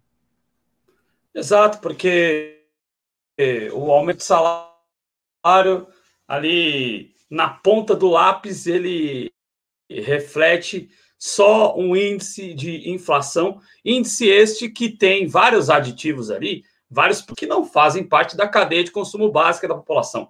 A nossa inflação, ela é muito registrado aí pelo, pelo IBGE, né? A nossa inflação real é a inflação, é o nível de aumento no preço dos alimentos, é o nível de aumento no preço dos combustíveis, é o nível de aumento no preço da água, é o nível de aumento no preço da luz, é o nível de aumento no preço uh, de serviços eletrônicos como telefonia e internet. Esse é o real, essa é a real inflação que pesa no bolso do trabalhador, principalmente do trabalhador de baixa renda, né? Então, uh, esses pequenos aumentos do salário mínimo uh, não cobrem, não cobrem, então já faz muito tempo que nós não temos aumento real, itens básicos com um aumento realzão, um aumento gritante, né? Então, uh, não satisfeito em parar no tempo, é, é o que eu falei, falamos agora há pouco, né? O Brasil regride no tempo, né? Regride, conquistas de aumento real do salário mínimo uh, estão sendo uh, completamente destruídas, é o projeto de destruição do desgoverno Bolsonaro, Pedro. É, é um projeto que ele vem executando de forma aí, é, usar uma palavra que eu não queria, mas é a palavra que mais cabe aqui, de forma brilhante. Se fala que o governo Bolsonaro é incompetente, de forma alguma. O governo Bolsonaro é até competente deles, né? demais. O objetivo deles. Não estou dizendo aqui que é uma competência boa, né, Adriano? A gente não está falando aqui que ele é competente para o bem. Ele é competente naquilo que ele sempre se propôs a fazer. Foi destruir o Estado brasileiro e acabar com a, o estado de bem-estar social que estava tentando se desenvolver ali uh, durante esses anos aí de governos progressistas. Uh, conseguiram. Estão tendo, estão tendo uma, uma, uma produtividade muito grande. Se a gente for ver aí tudo que ele vem fazendo, toda a destruição que ele vem provendo a, aos direitos dos trabalhadores brasileiros, a renda do trabalhador brasileiro, a própria geração de emprego do país. Recentemente, a Sony anunciou que não vai mais produzir câmeras e TVs em solo nacional. Fechou uh, uma fábrica importante em Manaus. Uh, e aí eu vi muito apoiador de Bolsonaro, principalmente aquela galera do videogame que gosta de jogar e que apoia Bolsonaro porque ele reduziu um ou outro imposto. Uh, é, agradecer porque não prejudicou aí a venda de videogames. Um videogame que custa aí seus 5 mil, seus 6 mil reais. Como se todo mundo pudesse comprar. E aí, recentemente, a gente vê preços aí de é, periféricos de videogame que essa galera apoia muito, subindo estratosfericamente. Mas enquanto eles estão preocupados com isso, de comprar videogame com imposto menos, com jogo menos, não sei o quê, tem gente passando fome. E o, a, a grande motivação do governo brasileiro não tinha que ser vender videogame para um ou outro cabaço. Tinha que ser prover comida, emprego e bem-estar social para a população.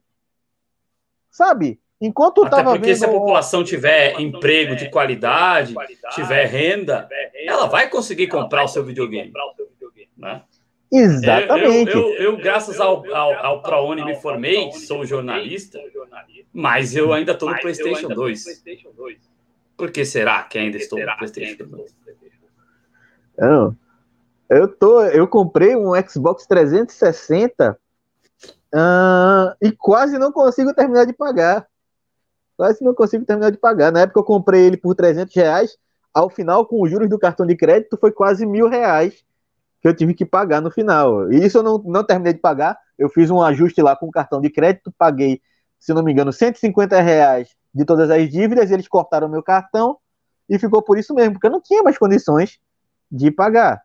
Agora, como o Adriano disse aqui, se eu tenho emprego, se eu tenho renda, se eu tenho. Uh, algum desenvolvimento ali econômico para a população, a população vai consumir esse tipo de, é, de artigo, vai consumir periféricos. Se eu tenho, uh, um, se eu provenho para a população um ganho real uh, de salário mínimo, eles vão poder começar a comprar, além do básico da alimentação, de pagar as contas, pagar os boletos, vai sobrar dinheiro para consumir esse outro tipo de coisa. Que era o que vinha acontecendo, querendo ou não, durante os governos do PT. Eu, assim como o Adriano, eu repito aqui, que tiver que criticar durante, do, do PT, eu vou sempre criticar. Não sou ah, ah, aquele ferrenho que só vê coisa boa no partido, que só vê coisa boa nas do partido. Tem muitas críticas, sim. Mas a gente tem que admitir, acontecia isso durante o governo do PT. As pessoas puderam comprar a sua comida, comprar essas coisas e adquirir uma TV, comprar um micro-ondas, comprar uma geladeira. Para algumas pessoas pode não parecer tanto, mas para pessoas que vive, viviam na pobreza, é uma questão de dignidade, às vezes, ter uma geladeira nova. Tem um, é uma questão de bem-estar você ter uma televisão nova, sabe? Tem algumas pessoas, Adriano, que não conseguem entender isso, que tiveram isso a vida inteira e não entendem por que algumas pessoas mais pobres se sentem tão bem porque puderam comprar um computador barato, sabe? Um computador que, na visão de algumas pessoas, é ruim, mas para aquela pessoa, a vida inteira, ela não pôde comprar aquilo e naquele momento ela pôde. É dignidade, isso leva, querendo ou não, um pouco de dignidade. É pouco? É, mas é dignidade que se leva ao trabalhador. Ele pode comprar em muito pelo ganho real do salário. Tiveram aí a, a diminuição de imposto da linha branca, de tudo, mas muito teve pelo ganho real do salário, que ele pode comprar a comida dele e sobrou dinheiro para ele poder comprar esses periféricos. Coisa que não acontece mais na sociedade brasileira. Hoje, eu repito aqui, eu vou usar esse exemplo sempre, a gente tem que parar, às vezes, no supermercado e definir o que a gente leva no carrinho ou não, porque não tem dinheiro suficiente para pagar a compra toda. Porque o carrinho que você botou ali no carrinho de essencial, às vezes você não tem dinheiro nem para aquilo. Então, Adriano, a gente acabou com a renda do brasileiro, o governo Bolsonaro foi muito competente em acabar com a renda do brasileiro, com a renda do povo brasileiro, e a, a, a grande questão agora é essa. Nós temos um povo que não tem como consumir, não tem padrão de consumo, as empresas estão deixando o país e a gente vai gerando cada vez mais desemprego. É verdade, Pedro. E, e só para finalizar da, da, minha parte em relação a essa notícia, é, a gente está falando aqui do cara que para ele tá bom porque o videogame dele não teve o preço alterado. E aí alguém fala que ah, eu não tive coronavírus ainda. Para mim tá bom porque eu não sou do grupo de risco. Para mim tá bom porque minha loja ainda não vai ter que fechar. É, é, a sociedade e, e, e isso vale até para um monte de coisa na vida, até para algumas coisas supérfluas do entretenimento. A sociedade não é feita pelo eu. A sociedade somos nós, o todo. Eu não posso gozar se algo não me afeta, sendo que eu sei que afeta o outro.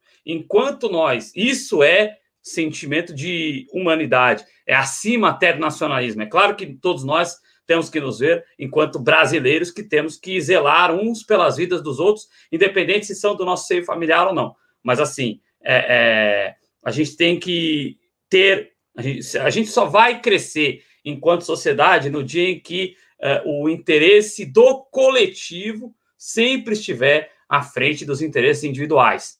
Se é claro que eu quero comprar uma coisa para mim, é, é claro que eu quero ter conforto, é claro que eu quero comer o melhor alimento. É claro que eu quero ter é, os melhores equipamentos, vamos assim dizer. Evidentemente, todo mundo quer, mas é, quando trata-se de questões que vão afetar o todo, eu não posso pensar só em mim. Deveria pensar no coletivo. Infelizmente, a sociedade brasileira está muito distante de ter essa consciência, então a gente está muito distante de uma evolução nesse sentido, Pedro.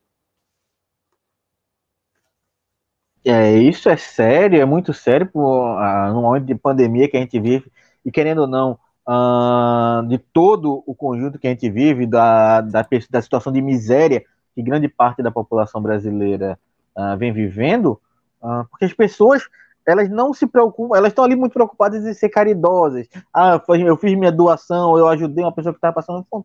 Não, você está querendo muitas vezes apenas se colocar em dia com seu próprio ego com sua própria imagem. Você não está querendo, de fato, beneficiar aquela pessoa. Se você quisesse beneficiar aquela pessoa, você estava lutando por inclusão social dela, sabe?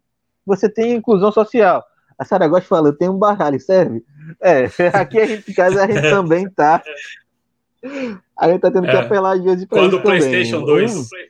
quando meu PlayStation 2 pifar, apesar que eu moro sozinho, né? Eu vou jogar dama contra quem, né? Porque só, só se eu fizer aquelas coisas que maluco faz, que é jogar dama. Eu tenho uma dama aqui, tem baralho também. É, sozinho, né? Aí é coisa meio de doido. Mas assim, é, é, tá aí. Quando pifar o videogame é o que vai sobrar: baralho, a dama, essas coisas, né, Pedro? Beijo pra Sara, querida. Beijo, Sara, seja bem-vindo, é um prazer ter você por aqui. Mas, de fato, a gente vai ter que recorrer a outras formas de entretenimento a quando meu videogame, de vez em quando, ele aparece uma luzinha vermelha e não liga por nada do mundo. É, então a gente tem que apelar para outras coisas, outras formas de entretenimento. Uh, um baralhinho ali, jogar um solitário, uh, como no, nos velhos tempos do computador ali do Windows 98, uh, de vez em quando vai, talvez seja a opção para a gente. Mas, retornando ao que eu falava, a gente está vendo aí uma redução de renda e as pessoas não lutam por inclusão social. Quando a gente fala inclusão social, é eu lutar para que aquela pessoa não precise mais estar na minha porta pedindo comida. E as pessoas não enxergam como isso me beneficia. Não é apenas pela minha, pelo meu ego, ah, eu lutei para aquela pessoa não ter mais, não tá mais vivendo na miséria. Não. Aquela pessoa vivendo na miséria, se eu, se eu conseguir acabar de levar dignidade, uh, levar condições de vida para todas as pessoas que hoje vivem na miséria, eu vou ter redução uh, de pobreza, eu vou ter redução de violência, eu vou ter redução uh, de várias taxas aí que prejudicam o cidadão médio e ele não enxerga naquilo, ele não se enxerga naquilo. O grande problema é que as pessoas não enxergam na redução da pobreza, na distribuição de renda, um fator favorável a si. Porque eles não conseguem pensar, como o Adriano Brito foi muito feliz em trazer isso aqui, uh, não enxergam ele como parte da sociedade. Não se enxergam como parte da sociedade, como parte de um todo. A individualização como se, ah, não, não me importo se aquele cara está morrendo de fome porque eu não estou morrendo de fome. Não, aquele cara está morrendo de fome, aquele cara ah, vai chegar a um ponto que talvez esteja com tanta fome que vai lhe assaltar para conseguir alguma coisa, para conseguir um celular para vender e ter alguma comida. A gente tem que lembrar que a gente é parte de um todo, a gente é parte de um social. E o bem-estar social não envolve apenas o meu bem-estar, tem que envolver o bem-estar de todos. Porque todo mundo, se a gente tiver uma sociedade de bem-estar coletivo, eu vou também ser beneficiado, o cidadão Adriano vai ser beneficiado, o Cláudio vai ser beneficiado, você que está aí nos acompanhando vai ser beneficiado. É uma questão social, é uma questão coletiva. A gente tem que sempre pensar nisso.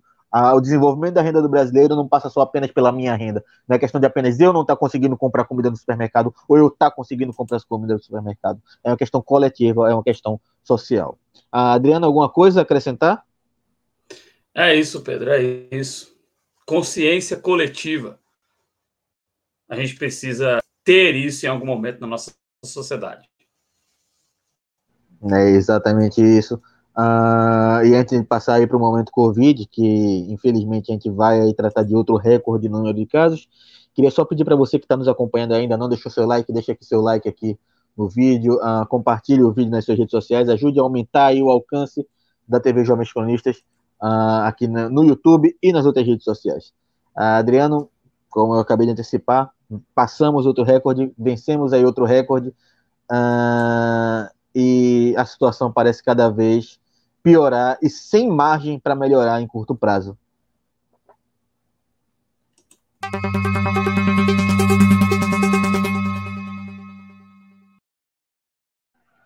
A gente volta a ter outro, aí, outro conflito entre dados, tanto do Ministério da Saúde como do consórcio de imprensa ali, mas novamente eu reforço aqui que no final das contas são uh, choque de, de informações que não importam tanto, porque são números que estão ali simbolizando vidas brasileiras perdidas. Mas nós tivemos no, nas últimas 24 horas 71 mil, 71 mil novos casos confirmados de casos de Covid-19. Para ser mais preciso, são 71.704 uh, ah, casos confirmados de Covid-19, reforçando que são casos confirmados, casos que uh, não houve, é, podemos ter um número muito maior, porque não há uma testagem, não há uma, uma preocupação em testar a população em massa, uh, e esses 71 mil se juntam a 10 milhões 701, uh, 718 mil 630 casos confirmados de Covid-19 desde o início da pandemia. A gente vai em ritmos galopantes aí, Adriano, para chegar aos 11 milhões. Eu, há, pouco, há, há poucas semanas eu estava aqui falando que nós chegamos a 10 milhões em poucas semanas aí, no meio de fevereiro para cá, nós já chegamos à marca, vamos chegar na marca dos 11 milhões de infectados.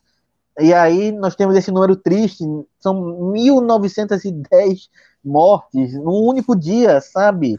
No tempo que eu comecei a falar aqui, uh, até eu terminar, um brasileiro morreu de Covid-19. No tempo que eu comecei a falar aqui da Covid, se eu vou pegar o tempo total de live, Adriano, quantos brasileiros morreram de Covid-19 nessas 1 hora e 16 minutos de live, sabe? São, 200, são quase 260 mil brasileiros mortos pela Covid-19 desde o início da pandemia. E, e aí a galera vem e se pega esse número, ah, mas a gente não fala aqui dos casos recuperados. Sabe? Eu não falo também de todos os aviões que pousaram no Brasil. Se um avião caiu, eu não tenho que estar aqui falando dos aviões que pousaram. Se tem um acidente de carro, eu não tenho que falar das pessoas que chegaram em casa tranquilas, sabe? São vidas, eu perdi vidas. Eu não estou falando aqui de. de, de aproveitar que a gente falou de videogame agora há pouco, eu não estou falando de um personagem de videogame que morreu, não, que vai ressuscitar e dar respawn, não. Estou falando de vidas. Vidas que não se recuperam é, mais. Não tem esfera do dragão, né?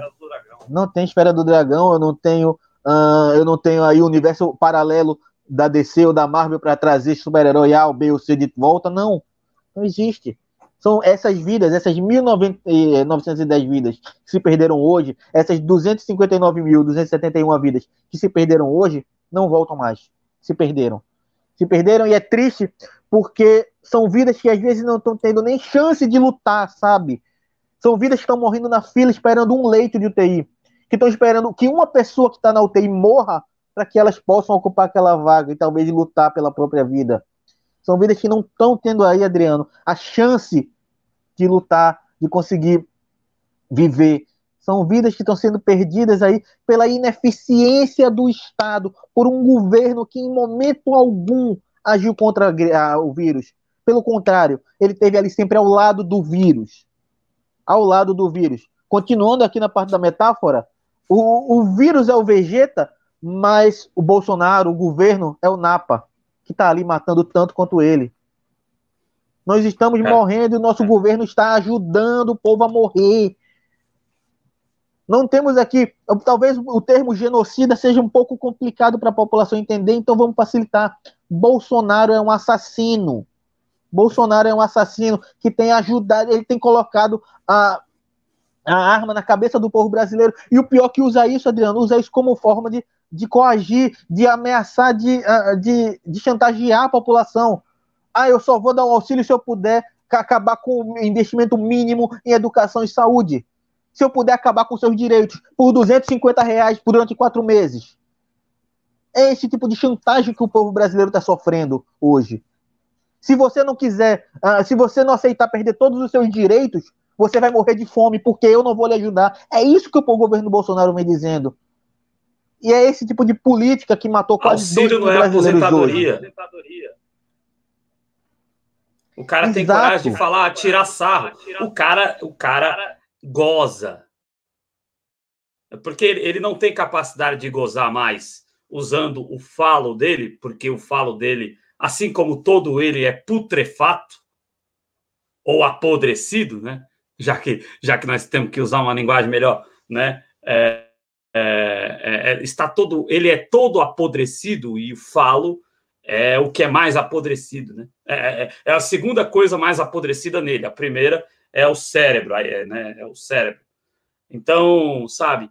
é, ele sente prazer em dizer uma barbaridade, como ele disse aí, de que é, tem que ser 250 reais mesmo, porque auxílio não é aposentadoria, Pedro. Desculpa ter te interrompido, mas eu acho que você deu um gancho bom para eu falar isso.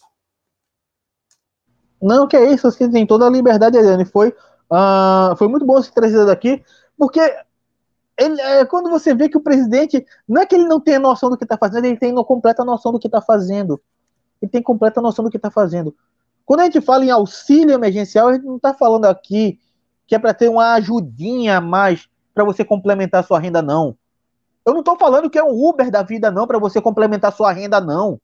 Eu estou falando de um auxílio que o governo tem que dar para a pessoa não morrer e poder ficar em casa. Para a pessoa não morrer nem de fome nem de Covid-19 na rua sabe? Eu tô tendo que ver amigos meus em ônibus. E a pessoa não vai ficar em casa com a luz cortada. Ô, Pedro, a pessoa não vai ficar em casa com a luz cortada, com a água cortada. Ela não vai ficar em casa também com esse valor, assim como não ficaram com o auxílio emergencial anterior. Ah, o auxílio emergencial aqueceu a economia. Ah, teve que nem no começo do programa teve uma situação porque Uh, não sei quem foi, não sei para onde. Pô, mas é, é, é, a mesma coisa. Ah, não tem que ter auxílio emergencial porque foram no, no na Gruta Azul lá em Porto Alegre, é, né? É, um abraço. Você tem que descobrir, desculpa o palavreado, você tem que descobrir quem foi, quem fez esse tipo de coisa, quem é que, que, que comprou. Uh, uh, quem é que comprou que não tinha que ter comprado, ainda que também é a liberdade de cada um de utilizar o dinheiro, mas você tem que descobrir é, é, o mau uso do auxílio emergencial e cortar e, e, e fazer com que essas pessoas devolvam dinheiro. Não usar isso para justificar. Sempre existe, e isso me irrita profundamente na sociedade brasileira, sempre existe alguma coisa. Ah, porque o erro ali me permite que eu erre aqui. Sempre existe busca de justificativa para justificar, olha o lumenismo, é, para justificar o que é injustificável, né? Desculpa aqui a redundância, mas é isso, é sempre essa busca da tentativa de justificação do que é injustificável uh, e, e, a gente não vai andar para frente de sociedade, é, como sociedade, enquanto existir esse tipo de, de bobagem e esse tipo de vira-latice de sempre querer é, é, estabelecer uma espécie de jeitinho onde o erro do outro favorece o meu tipo de o meu erro. Eu, acho isso uma barbaridade, né? Então é, é as pessoas vão continuar se expondo ao risco com 250 reais. Se se expunham com 600, vão se expor com 250. E aí o cara vem dizer que não, auxílio é auxílio, não é aposentadoria. Se fosse aposentadoria, por exemplo, como tem é, os militares de alta patente, né, Bolsonaro? Aí é, seria um outro nível de, de, de auxílio, né? É, O cara, o cara tem esse, esse esqueleto no armário e tem coragem de falar como falou. Essa frase não é de hoje, mas eu acho que me remeteu muito agora. Eu estou chateado, eu não sei nem o que falo em relação a isso, mas quando o Pedro falou, é, é, deu essa introdução, é, eu acho que me veio muito essa cabeça a imagem do Bolsonaro tirando sarro, dizendo que é, auxílio emergencial não é aposentadoria, é aposentadoria recebem os militares de alta patente, é, ter cair de 20 salários mínimos, né, Bolsonaro? Aí, ou cerca de 15, né? É, salários mínimos. Aí fica fácil, né, Bolsonaro? Esse tipo de aposentadoria, ah, se toda aposentadoria fosse assim. Pois é, Adriano. E aí, fala aqui, a gente tem que falar aqui também da pensão que as filhas dos militares recebem aí até hoje. Estão aí amigada com, com os maridos, mas não casam para não perder essa boquinha. Então aí, o gasto que isso gera popula para a população brasileira, porque é do meu dinheiro, é do seu dinheiro, do dinheiro do nosso espectador que vai saindo esse, é, é, é essa, essa balela, essa mamata para ir para as filhas dos militares. E aí, como você bem disse, a pessoa com que está com conta de água para vencer, conta de luz para vencer, boleto para vencer, não vai ficar em casa. E a gente tem que lembrar que grande parte da população brasileira ela não tem casa própria. A grande parte vive de aluguel. E aí realmente a pessoa não vai ficar em casa com 600 reais, com 250 reais, porque não vai pagar a conta do aluguel. Não tem como pagar o aluguel com esse dinheiro. Não tem. Não tem como pagar aluguel com esse dinheiro. Aí como é que a pessoa vai sobreviver com esses 250 reais? Então o presidente da República, ele tem que pegar a fala dele, eu vou até me isentar aqui de falar onde é que ele deve colocar essa fala dele, porque eu não quero que o YouTube aqui desmonetize o nosso vídeo. Mas você já deve saber bem onde é que ele deve enfiar. Porque cansa, Adriano, cansa. A gente tá cansado aqui, a gente tá cansado, eu, você, a gente tá cansado. Não tá cansado de ter que ficar em casa, não. Tá cansado de ter que aguentar um genocida o tempo inteiro zombando da morte de quase 2 mil brasileiros. É isso que o João Bolsonaro está fazendo. Ele, ele contribui com o assassinato dessas pessoas e ainda zomba na cara delas. E o pior, Adriano, o pior é ter gente que ainda defenda uma, uma criatura dessa. Eu não sei realmente quem é pior, se é o Bolsonaro ou quem ainda defende uma criatura dessa. Sinceramente, Adriano, uh, eu desejo aqui todas as minhas condolências, toda a minha solidariedade uh, todas as minhas orações às pessoas que perderam algum parente, uh, as pessoas que estão vivendo com alguma situação de parente uh, que está aí sofrendo com a Covid-19, mas chega um momento que a gente realmente não tem mais o que dizer, porque a gente cansa de, de ter que aguentar um, um, uma pústula dessa na presidência da República, uh, falando as maiores sandices do mundo, falando os absurdos e zombando da morte dos nossos compatriotas brasileiros, Adriano.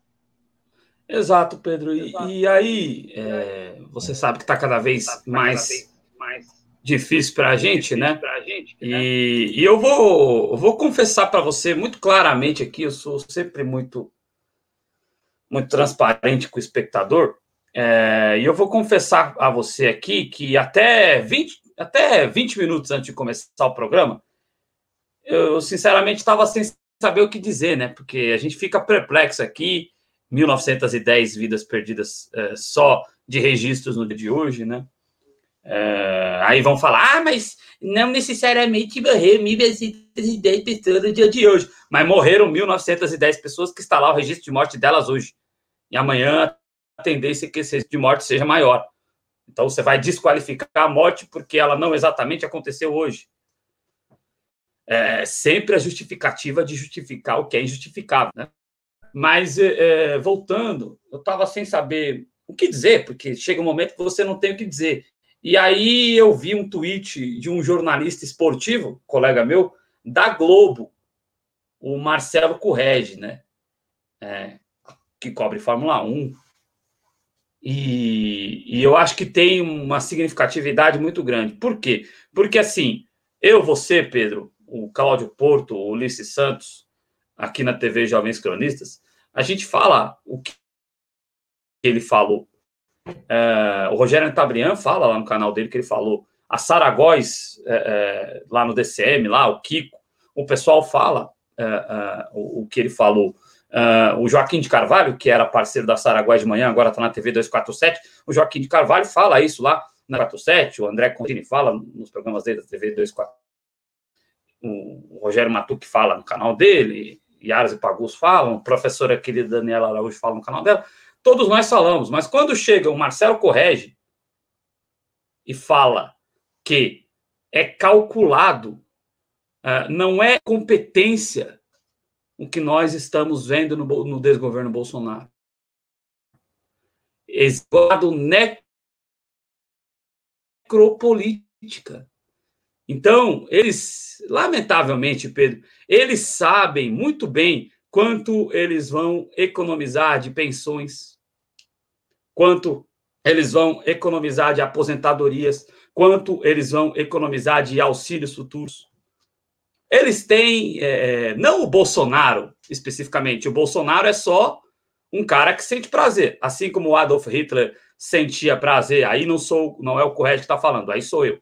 O que o Correge disse é que eles têm muito calculado quanto eles vão economizar a médio e longo prazo, quanto a máquina pública vai economizar, porque a máquina pública deveria servir para servir o, a sociedade brasileira, mas eles têm muito bem calculado quanto a máquina pública vai economizar é, com as vidas que nós estamos perdendo, né? Então, me parece algo muito bem calculado. Sócrates uh, tem isso calculado de um lado, o Bolsonaro é só o Adolf Hitler assistindo a marcha para os campos de concentração, para as câmeras de gás dos tempos modernos, que lamente, para a tristeza de todos nós e também dos profissionais de saúde que estão com mãos, mãos e pés atados, né, ou é, completamente desprovidos ali de, de, de apoio técnico para conseguir executar o seu trabalho, estão vendo é, dezenas e dezenas de vidas, plantões morrendo diariamente.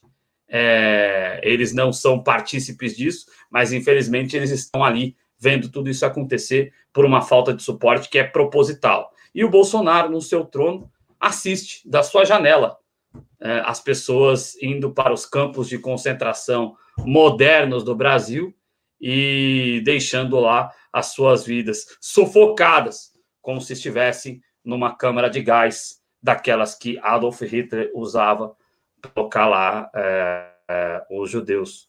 É, é, é simplesmente isso é, existe um projeto de morte que é conduzido, lamentavelmente, pelo Bolsonaro. Êxito dele, sociopata, psicopata, assim, como você bem disse, dor de toda a sociedade brasileira e perplexidade no mundo afora, assistindo o que está acontecendo no Brasil. Eu tenho acesso aqui a canais internacionais, né? No mundo inteiro, no mundo inteiro. Quando vai se falar de Brasil, é, o ar é de perplexidade. É, perplexidade e preocupação, né, Adriano? Porque a situação do Brasil atual, ela pode chegar a prejudicar a imunização do resto do mundo.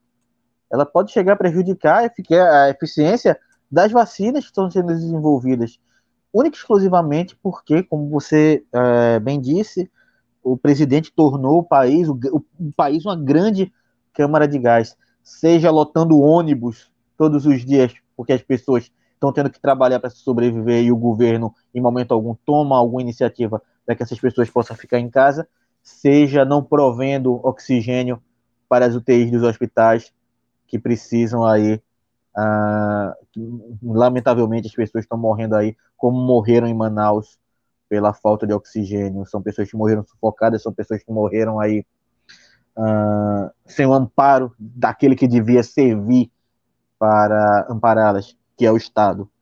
Ah, é triste, é, é difícil estar aqui todo dia falando desses números e falando o que para mim era o óbvio, sabe, Adriano? Mas as pessoas parecem não enxergar ao certo o, o óbvio tão certo como a gente vê aqui.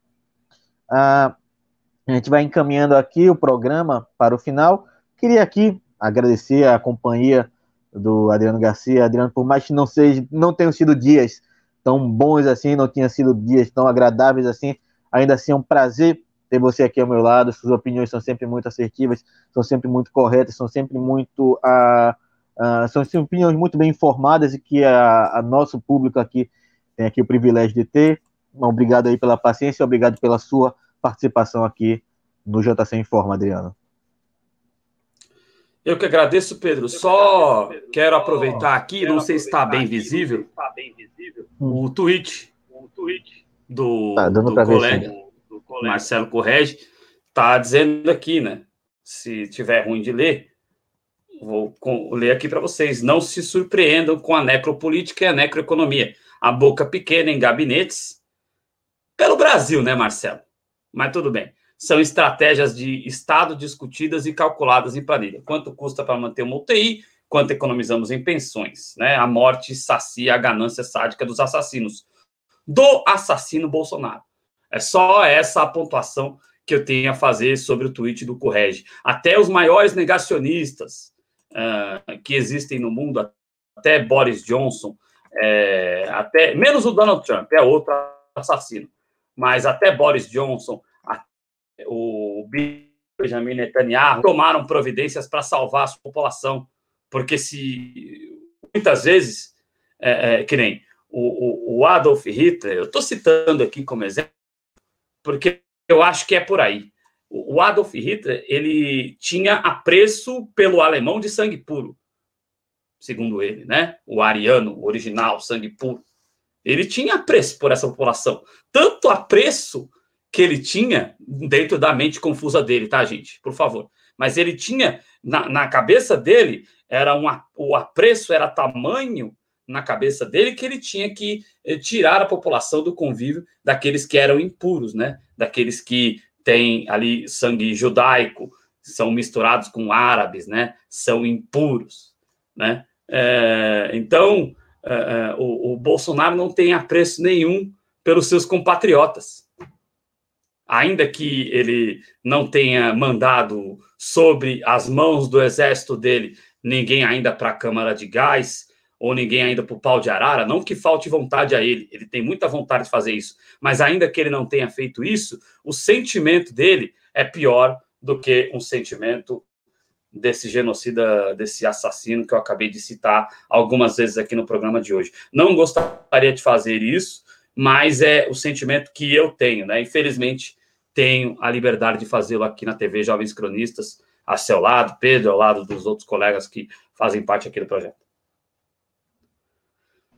E acredita, Ian, que seu sentimento seja compartilhado aqui é, entre nós, entre nós do projeto, entre os nossos espectadores, porque uh, é, é, uma brincadeira que o povo faz aí no, no Twitter, mas é, tem um fundo de verdade muito grande quem não acorda no Brasil com raiva do que o presidente faz, uh, não está vivendo no país. Porque a cada dia que ou passa. Perdeu a ou perdeu a humanidade, o que eu não duvido muito. De acordo com o, o, os comentários que eu vejo nas redes sociais, Adriano, é uma perda completa de humanidade, porque você vê um presidente que veta a possibilidade de compra por municípios das vacinas, que veto a, a aprovação rápida das vacinas pela Anvisa, que trabalha para fomento do vírus, e você não sente um, um pingo de raiva disso, uh, você não tem mais humanidade alguma. Você de fato se tornou um robô do Bolsonaro, seja você uma máquina virtual ou um ser humano que se tornou uma máquina Uh, lobotomizado. Lobotomizada. Uh, e agradecer ah, mais uma vez a pessoa que consegue soltar um kkk, desculpa, Pedro, eu sei que, né? É. Mas assim, a é. pessoa que consegue soltar um kkk no que está acontecendo no Brasil, eu sou contra a violência, mas essas pessoas sabem que fazer. As pessoas sabem que elas têm possibilidade de fazer isso numa rede social, né? Porque a vida real não é assim. Se alguém chega na, na sua frente ou na minha, não sei na sua, você é um pacifista, eu também sou, mas eu tenho, não sei, eu não consigo me aguentar é, é, diante de certas coisas.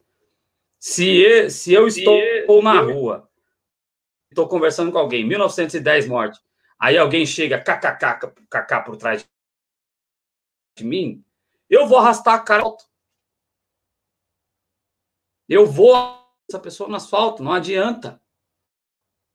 Então, é, o mundo ele trouxe à, à tona é muito bom. Né? Tanto é que nós estamos utilizando dele aqui para fazer comunicação. Mas o mundo virtual trouxe o limbo é, que numa é, tete a tete, corpo a corpo, cara a cara, jamais é, teria sido estabelecido na sociedade, Pedro.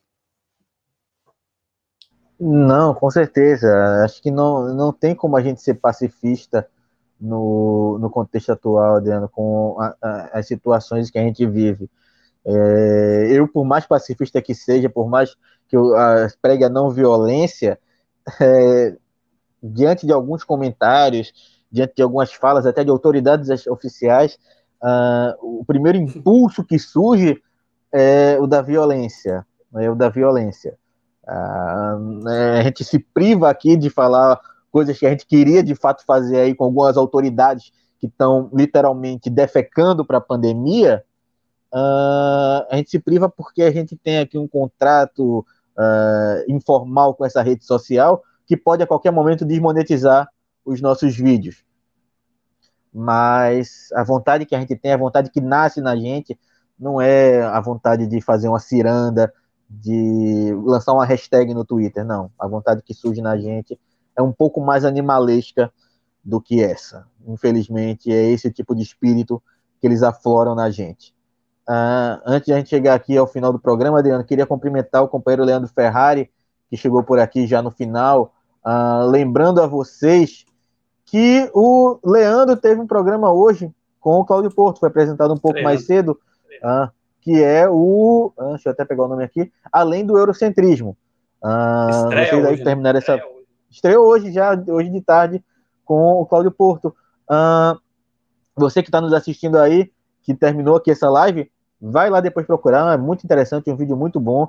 Eu acompanhei parte da live hoje, Adriano, foi um conteúdo muito interessante, conteúdo de muita qualidade. Então você que está terminando de ver essa live aqui agora, vá depois lá no canal. Uh, e aqui, como sempre que eu falo aqui, sempre que o Adriano está por aqui com a gente, terminou aqui também, você não conhece o projeto de esportes aqui do, das Jovens Cronistas, vai lá no JC Esporte, se inscreve, uh, assiste as lives, você que gosta de futebol, tem sempre narrações muito boas com o Adriano Garcia, com a equipe esportiva do JC Esportes, é sempre um prazer acompanhar as narrações esportivas aqui da TV JC, e se você não conhece do JC Esportes, vai lá, dá seu like lá no, é, no vídeo, se inscreve no canal, marca o sininho, que vai ter sempre notificação, e claro, fica de olho lá no Twitter, porque a uh, tem sempre aviso lá do Adriano das novas transmissões esportivas do JC Esporte. E, Leandro, eu gostei e, bastante do conteúdo. Opa, diga aí, Adriano. Não, conclua, eu ia dizer exatamente isso. Não, é só concluir mesmo que a gente gostou realmente muito do, do conteúdo, Leandro. Vai e espero que tenha muitos conteúdos aí do Além do Eurocentrismo aqui no canal. Adriano, pode aí Deixa sua Concordo, é, e, e, um, conteúdo, um, um, conteúdo bem rico, bem em termos de informação, longa vida ao programa, Leandro. Você falou da editoria de esportes, Pedro? Só rapidinho, só um trisquinho. Ah, e eu espero que a editoria de esportes da TV Jovens Cronistas transmita jogos internacionais. Está na hora de parar o futebol brasileiro. Está tendo surto de coronavírus nos clubes, ah, só jogador rico que trabalha dentro do clube, né? O clube tem faxineiro, o clube tem cozinheira, o clube tem camareira, o clube tem porteiro, o clube tem roupeiro. Então, bom senso, futebol, né? Futebol, você precisa parar o futebol, é a coisa mais importante dentre as menos importantes. Uh, e o mundo, felizmente, está combatendo o coronavírus e a bola está rolando ao redor do planeta. Vai ter, provável que tenha, talvez não tenha, Olimpíada no Japão, em Tóquio, porque lá eles são muito responsáveis. Até que vocês vão atrás, porque sabe como é, né? O Lisca é doido, mas o Lisca, que o Pedro Araújo conhece bem, né? Já passou aí pelo Náutico, se eu não estiver equivocado. É, o, o Lisca, se eu estiver equivocado, você pode falar, mas eu tenho quase certeza que ele passou aí pelo Náutico. É, procurem o vídeo do Lisca hoje, falando a transmissão do Sport TV, né? Por que, que o futebol brasileiro tem que parar? Então, o Lisca, que é doido, de doido ele não tem nada, é um dos profissionais mais competentes é, dentre os treinadores do Brasil. Não sei por que ainda tem uma repulsa nos grandes centros, né? É, não esses caras que são meio é, não são, não exercem um padrão estético, eles ainda ficam de fora, né? O Roger Machado, que é negro, é, tem dificuldades para treinar em grandes centros e tem uma avaliação muito mais dura sobre ele do que outros treinadores. O Guto Ferreira, que tem problemas, né? Mas porque é gordinho, uh, e o, o, Lisca porque é doido, né? Que é bem humorado. E o Lisca hoje deu uma aula de civilidade dizendo por que, que o futebol brasileiro tem que parar. Então, sabe, o, quem se interessa pelo assunto, esporte, esporte não é o ópio do povo, o esporte é, é uma diversão importante. Todo mundo, quem não assiste esporte, diz que não tem que ter esporte, que é o ópio, mas vai lá e assiste série. Série não é o ópio.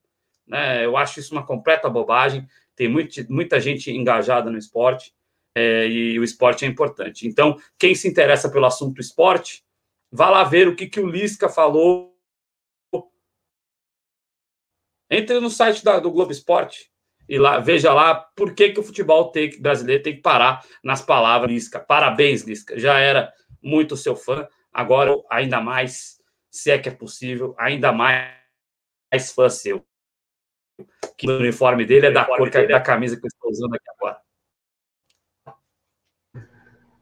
Não, e só para ratificar, Adriano, ele treinou realmente o Náutico em duas oportunidades. Em 2014 e 2015, ele foi realmente técnico do Náutico, ele passou por aqui, inclusive fez um trabalho muito uh, importante aqui. Não chegou a ganhar títulos com o Náutico, mas ele fez um trabalho muito bom de recuperação da equipe. Uh, quando assumiu a equipe em 2014, o Náutico tinha acabado de ser rebaixado à Série B com a pior campanha da equipe nos pontos corridos. Se não me engano, a segunda pior campanha em toda a história dos pontos corridos. Ele fez um trabalho muito bom de reestruturação da equipe. É um profissional excelente, é um profissional de muita qualidade, também sou muito admirador dele. Assim como uh, o próprio Casagrande, ele vem falando também várias vezes sobre a gente ter que parar o futebol, e eu vejo muito comentário uh, tentando é, acabar assim, com a imagem do Casagrande, manchar a imagem do Casagrande uh, por conta disso, por causa das opiniões dele, sabe? E falando de droga, é, eu sou eu sou dezenas de milhares de vezes um, um, um cara que teve problema com droga, que todo mundo está sujeito a ter, que, mas que tem sua consciência de cidadão, do que ser canalha que lança kkk para vidas que se perdem e que fica tentando justificar é, a, a, as atitudes terríveis que nós estamos vendo no Brasil Casagrande tem também toda a admiração. São, são seres humanos maravilhosos, né? Que podem cometer o, os seus erros. Todos nós estamos falíveis a erros. Eu mesmo não devia ter falado que tenho vontade de fazer o que eu falei agora há pouco, que tinha vontade de fazer.